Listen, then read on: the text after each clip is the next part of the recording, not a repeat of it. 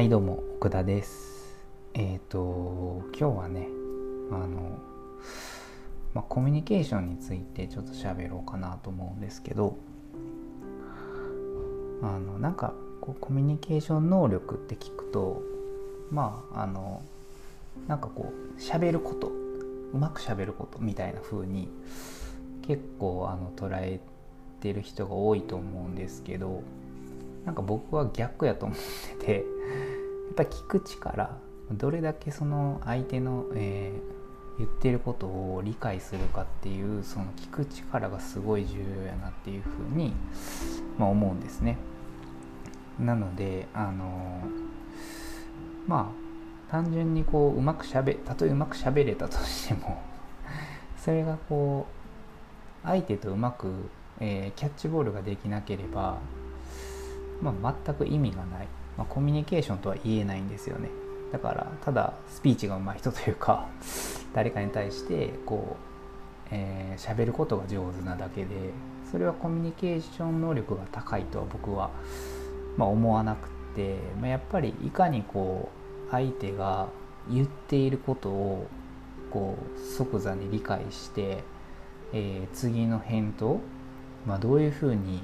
えー、答えを出すのか回答を出すのか、まあえー、リプライを、えー、返すのかっていうのを、まあ、すぐにこう頭で考えて、えー、噛み砕いて、えー、こう相手とちゃんと対話できるっていうことが、まあ、コミュニケーション能力やろうなっていうふうに、まあ、僕は思うんですね。まあ、なので、えー、まあなんかこうすごいコミュニケーションが苦手な人ってまあいらっしゃると思うんですけどまあ聞くことに徹してみるっていうのはすごい重要やなと思ってまあ聞いて相手がこう何を伝えようとしているのかをこう理解する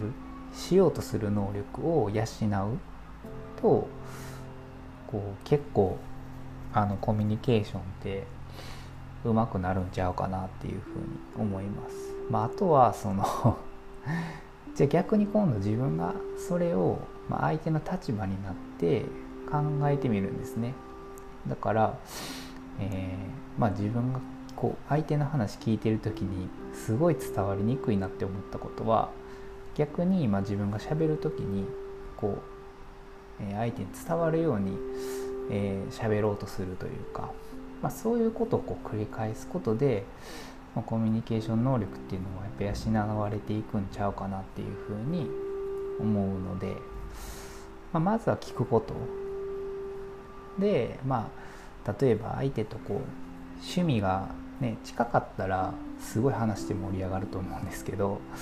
まあ、自分が知らないことに対して、まあ、すごいこうあの相手がすごい知識を持っていたとしたらもう聞きに徹するしかないですよね。で聞く。で相手もやっぱりそのただただその何て言うんですかね。自分に興味がないっていう人に対して喋るっていうのはまあ辛いことやと思うんですね。しんどいことというか。で逆にすごい興味持ってもらえてるっていうことを感じることができたらやっぱり喋るのも楽しいって思うだろうし、まあ、相手も楽しくなる喋ることが。なのであのやっぱりまあ興味を持ってあげること。なんかちょ上からになっちゃうかもしれないですけど相手に対して興味を持つこと。で興味を持ってすごいこういろいろ聞いてみてなるほどってなることもあればあ自分とは違うなってなることもあるっていうのがなんかコミュニケーションだなっていうふうにまあ思います。まあ、あとあれですねその日頃からこう情報収集っていうのはすごく重要でその、まあ、コミュニケーションを取るためにいろんな知識をつけておくっていうことは、まあ、あの日々やっておいた方がいいんじゃないかなっていうふうに思います。はい、なのでやっぱ聞くこと聞く能力ってすごい重要やなっていう話を、まあ、今日はしたかったんです。はい。それではバイバイ。